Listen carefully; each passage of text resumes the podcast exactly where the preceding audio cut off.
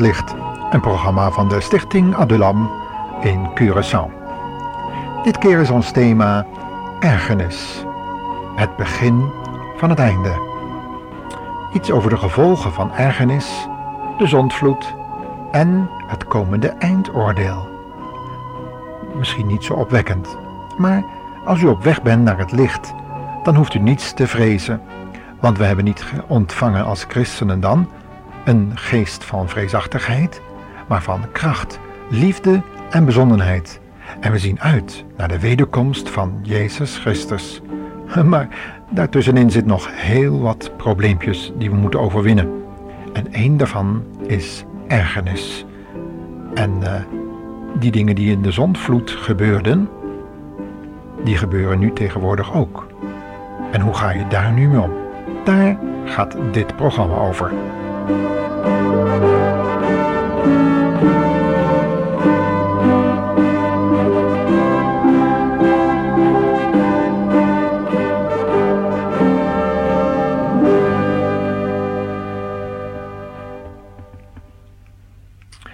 Wel eens over de zondvloed gehoord? Ja, ik weet het wel, de evolutieleer ontkent dat hele verhaal. Maar ik hoop dat mijn luisteraar het niet ontkent, nog niet zo geïnfiltreerd is door die moderne theologie. U gelooft toch wel wat God en Jezus Christus in de Bijbel over die zondvloed te vertellen hebben?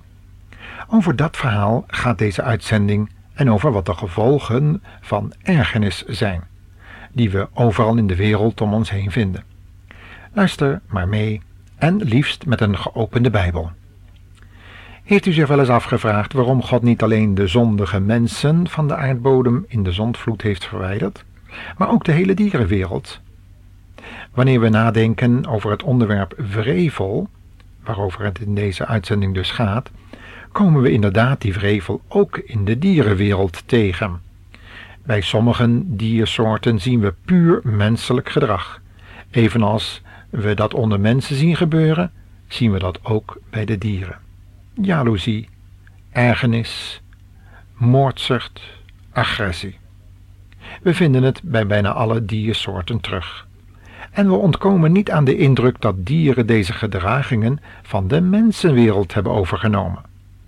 Laten we eens kijken wat God hierover te vertellen heeft en slaan daarbij het boek Genesis 9, vers 11 tot 13 over. Even tussendoor, het boek Genesis betekent wording. En God laat daar het volgende opschrijven. In de loop van de tijd werden de mensen steeds slechter en gewelddadiger in de ogen van God. Met al die slechtheid en verdorvenheid voor ogen, zei hij tegen Noach: Ik heb besloten de hele mensheid uit te roeien, want zij is de schuld van alle geweld en slechtheid. Ja, ik zal de bewoners van de aarde vernietigen. Uit deze woorden kunnen we opmaken, met name in de oude statenvertaling, die zegt dat door de mensen de aarde vervuld werd met wrevel. We zien dus dat de dieren slechtheid en agressie van de mensheid moet hebben overgenomen. En dat is niet zo'n vreemde gedachte in het licht van wat God in Genesis 1, vers 28 dus gezegd had over die rol van Adam. Hij was namelijk tot hoofd van de hele schepping gemaakt en had tot taak de hele schepping, inclusief het dierenrijk dus, aan hem en zijn nakomelingen te onderwerpen. Toen Satan dan ook gebruik maakte van een van de meest intelligente diersoorten, de slang, we lezen erover in Genesis 3, vers 1, en Eva in deze sprekende slang niet direct de stem van Gods tegenstander herkende, toen nam de slang de autoriteit over de schepping over. Juist op het moment dat Eva zijn opstandige gedachten tegen God overnam. En hiermee was het lot van zowel mens als dier bezegeld. Want achter die slang bleek Satan actief te zijn, om langs deze listige weg de hele schepping onder zijn controle te krijgen, inclusief het dierenrijk. En daar Satan door de Heer Jezus de moordenaar van de beginnen werd genoemd, ging zijn eigen opstandig gedrag ook over op het dierenrijk. Vandaar dat God in Genesis 3, vers 15 zei: Ik zal vijandschap zetten tussen u en tussen deze vrouw, en tussen uw zaad en tussen haar zaad. Nu, dat hebben we geweten. Vanaf dat moment leefden mens en dier als vijanden met elkaar, als katten en honden dus. Des te opmerkelijker is het dat tijdens de bouw van de ark van Noach de opgeroepen diersoorten die bestemd waren tot overleven in geen enkele vijandige verhouding met elkaar leefden. En uit dit feit kunnen we heel wat leren, wat we hierna zullen zien.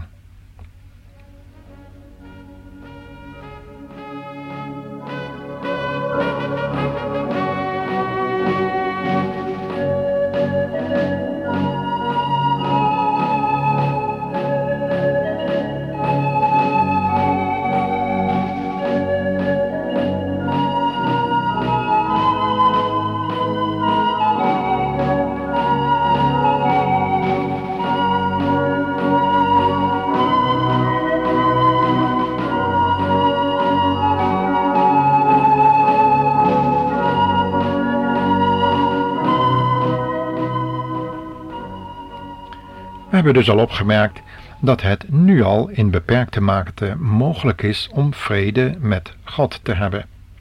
Niet alleen vrede met alle mensen, maar zelfs met het dierenrijk ook. Paulus schreef daarover in Romeinen 8, vers 18 tot 25. We zullen het samen eens lezen. Met wat voor lijden wij hier ook te maken hebben, het valt in het niet bij de schitterende heerlijkheid die God ons straks zal laten zien. De schepping ziet hunkerend uit naar het moment waarop zal blijken wie nu die zonen van God zullen zijn. De hele schepping is namelijk onderworpen aan dood en verval, hoewel niet uit eigen vrije wil. God heeft dat gedaan als gevolg van de zonde. Maar er is hoop. Ook de schepping zal bevrijd worden uit de macht van de dood en het verval en diezelfde heerlijke vrijheid krijgen als de kinderen van God. Wij weten dat de hele schepping in afwachting van dat grote moment nog altijd zucht en kermt. Dat geldt ook voor ons, ook al hebben wij als voorproef van het nieuwe leven de Heilige Geest ontvangen. Wij zuchten ook en hunkeren naar de dag dat ons lichaam zal worden verlost van ziekte en dood. Deze verwachting is onze redding. Maar het is nog niet zover, anders zou het geen verwachting meer zijn. Iets wat er al is, hoef je immers niet meer te verwachten. Maar zolang het er nog niet is, blijven wij het geduldig verwachten. En de Heilige Geest helpt ons hierbij.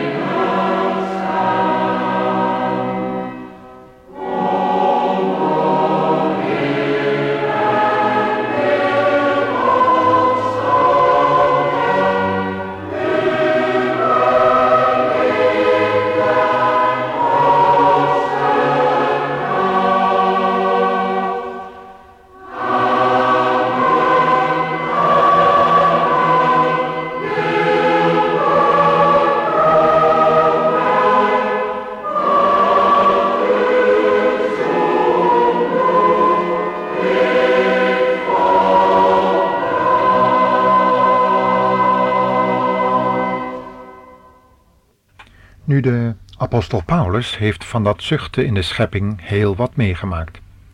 In de eerste brief aan de gelovigen in Korinthe schrijft hij immers over zijn gevechten tegen de wilde dieren en hoe God hem daarin geholpen heeft om hen te overwinnen. Dat heeft hem heel wat energie gekost. Maar hij zegt tegelijkertijd dat God hem de overwinning heeft geschonken. Satan trachtte de apostel door middel van deze wilde dieren te doden, lezen wij in 1 Korinthe 15. Maar de Heilige Geest in Paulus behaalde de overwinning door hem Gods overwinningskracht in zijn eigen menselijke zwakheid te geven. Daarom kon de slang, die zich probeerde vrij te maken uit dat brandende rijsthout op het eiland Mileten, de apostel geen kwaad doen toen deze hem beet. Het is dus duidelijk dat de hele schepping, hoewel nu nog onder controle van Satan, die door Jezus de overste van de wereld wordt genoemd, toch overwonnen is op het kruis van Golgotha. Maar ook de christen, waarin de Heer Jezus kan wonen en werken, heeft de overwinning over de Satan en de macht van de zonde. Tenminste, als hij hem in de naam van Jezus en het woord van God weerstaat en nee zegt tegen zijn verzoekingen en dat ook durft te zeggen. Dat is nog wel eens een probleem zo om ons heen. Durven we nog wel nee te zeggen tegen situaties die voor ons schadelijk zijn? We hebben nu begrepen dat we in de overwinning kunnen staan wanneer we de Heilige Geest in ons laten werken. Paulus zei ervan in Filippenzen 2, vers 12 tot 16 het volgende: Vrienden, toen ik bij u was, deed u altijd wat ik zei. Doe dat dan nog veel meer nu ik ver weg ben. Zegt, zet u uit ontzag voor God volledig in voor een gezond geestelijk leven. God is onder u aan het werk. Hij zorgt ervoor dat u hem graag wilt gehoorzamen en dat u ook doet wat hij van u vraagt. Zo bereikt u immers zijn doel. Doe alles zonder mopperen en zonder ruzie, zodat niemand een kwaad woord van u kan zeggen. Leef in deze ontwrichte, bedorven wereld als zuivere, onschuldige kinderen van God. Want in deze wereld bent u als de sterren, die het licht van God uitstralen en die de mensen het woord voorhouden en dat leven geeft.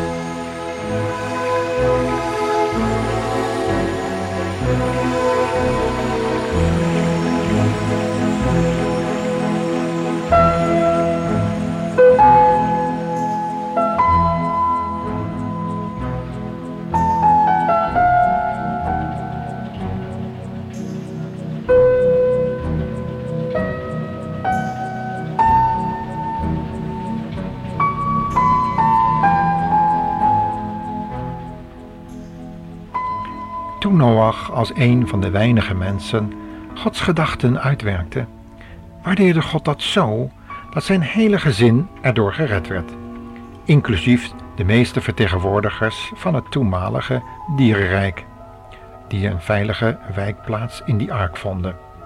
En ook nu, in deze tijd van milieubederf, dierenleed en milieuactivisme, zullen christenen eigenlijk vooraan kunnen gaan staan in hun natuurbehoudende activiteiten. De vrede met God die ze hebben door het werk van Christus in en voor Hem zal uitstralen naar het dierenrijk en er zal iets van die nieuwe schepping in hun leven openbaar kunnen komen. Christenen hebben Gods schepping en schepselen lief en willen voor hen zorgen, omdat het de creatie van hun God en heiland is.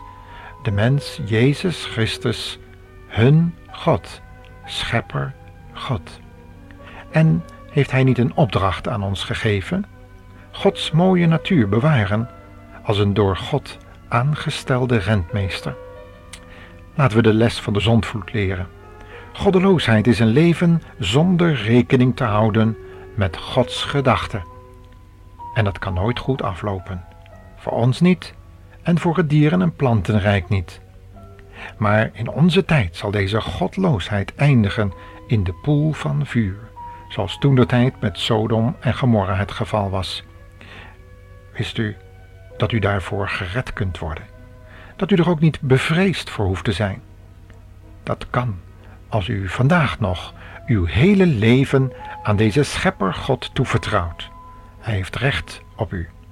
Niet alleen vanwege het feit dat de Heer Jezus aan het kruis gestorven is, maar omdat Hij uw schepper is. Maar uw zonden staan tussen God en uw ziel en die verhinderen u binnen te gaan in dat eeuwige heerlijke Godsrijk wat komen gaat. Buig daarom uw knieën, beleid uw zonden, word een nieuwe schepping, zodat u met Paulus kunt zeggen, zie, het is alles nieuw geworden.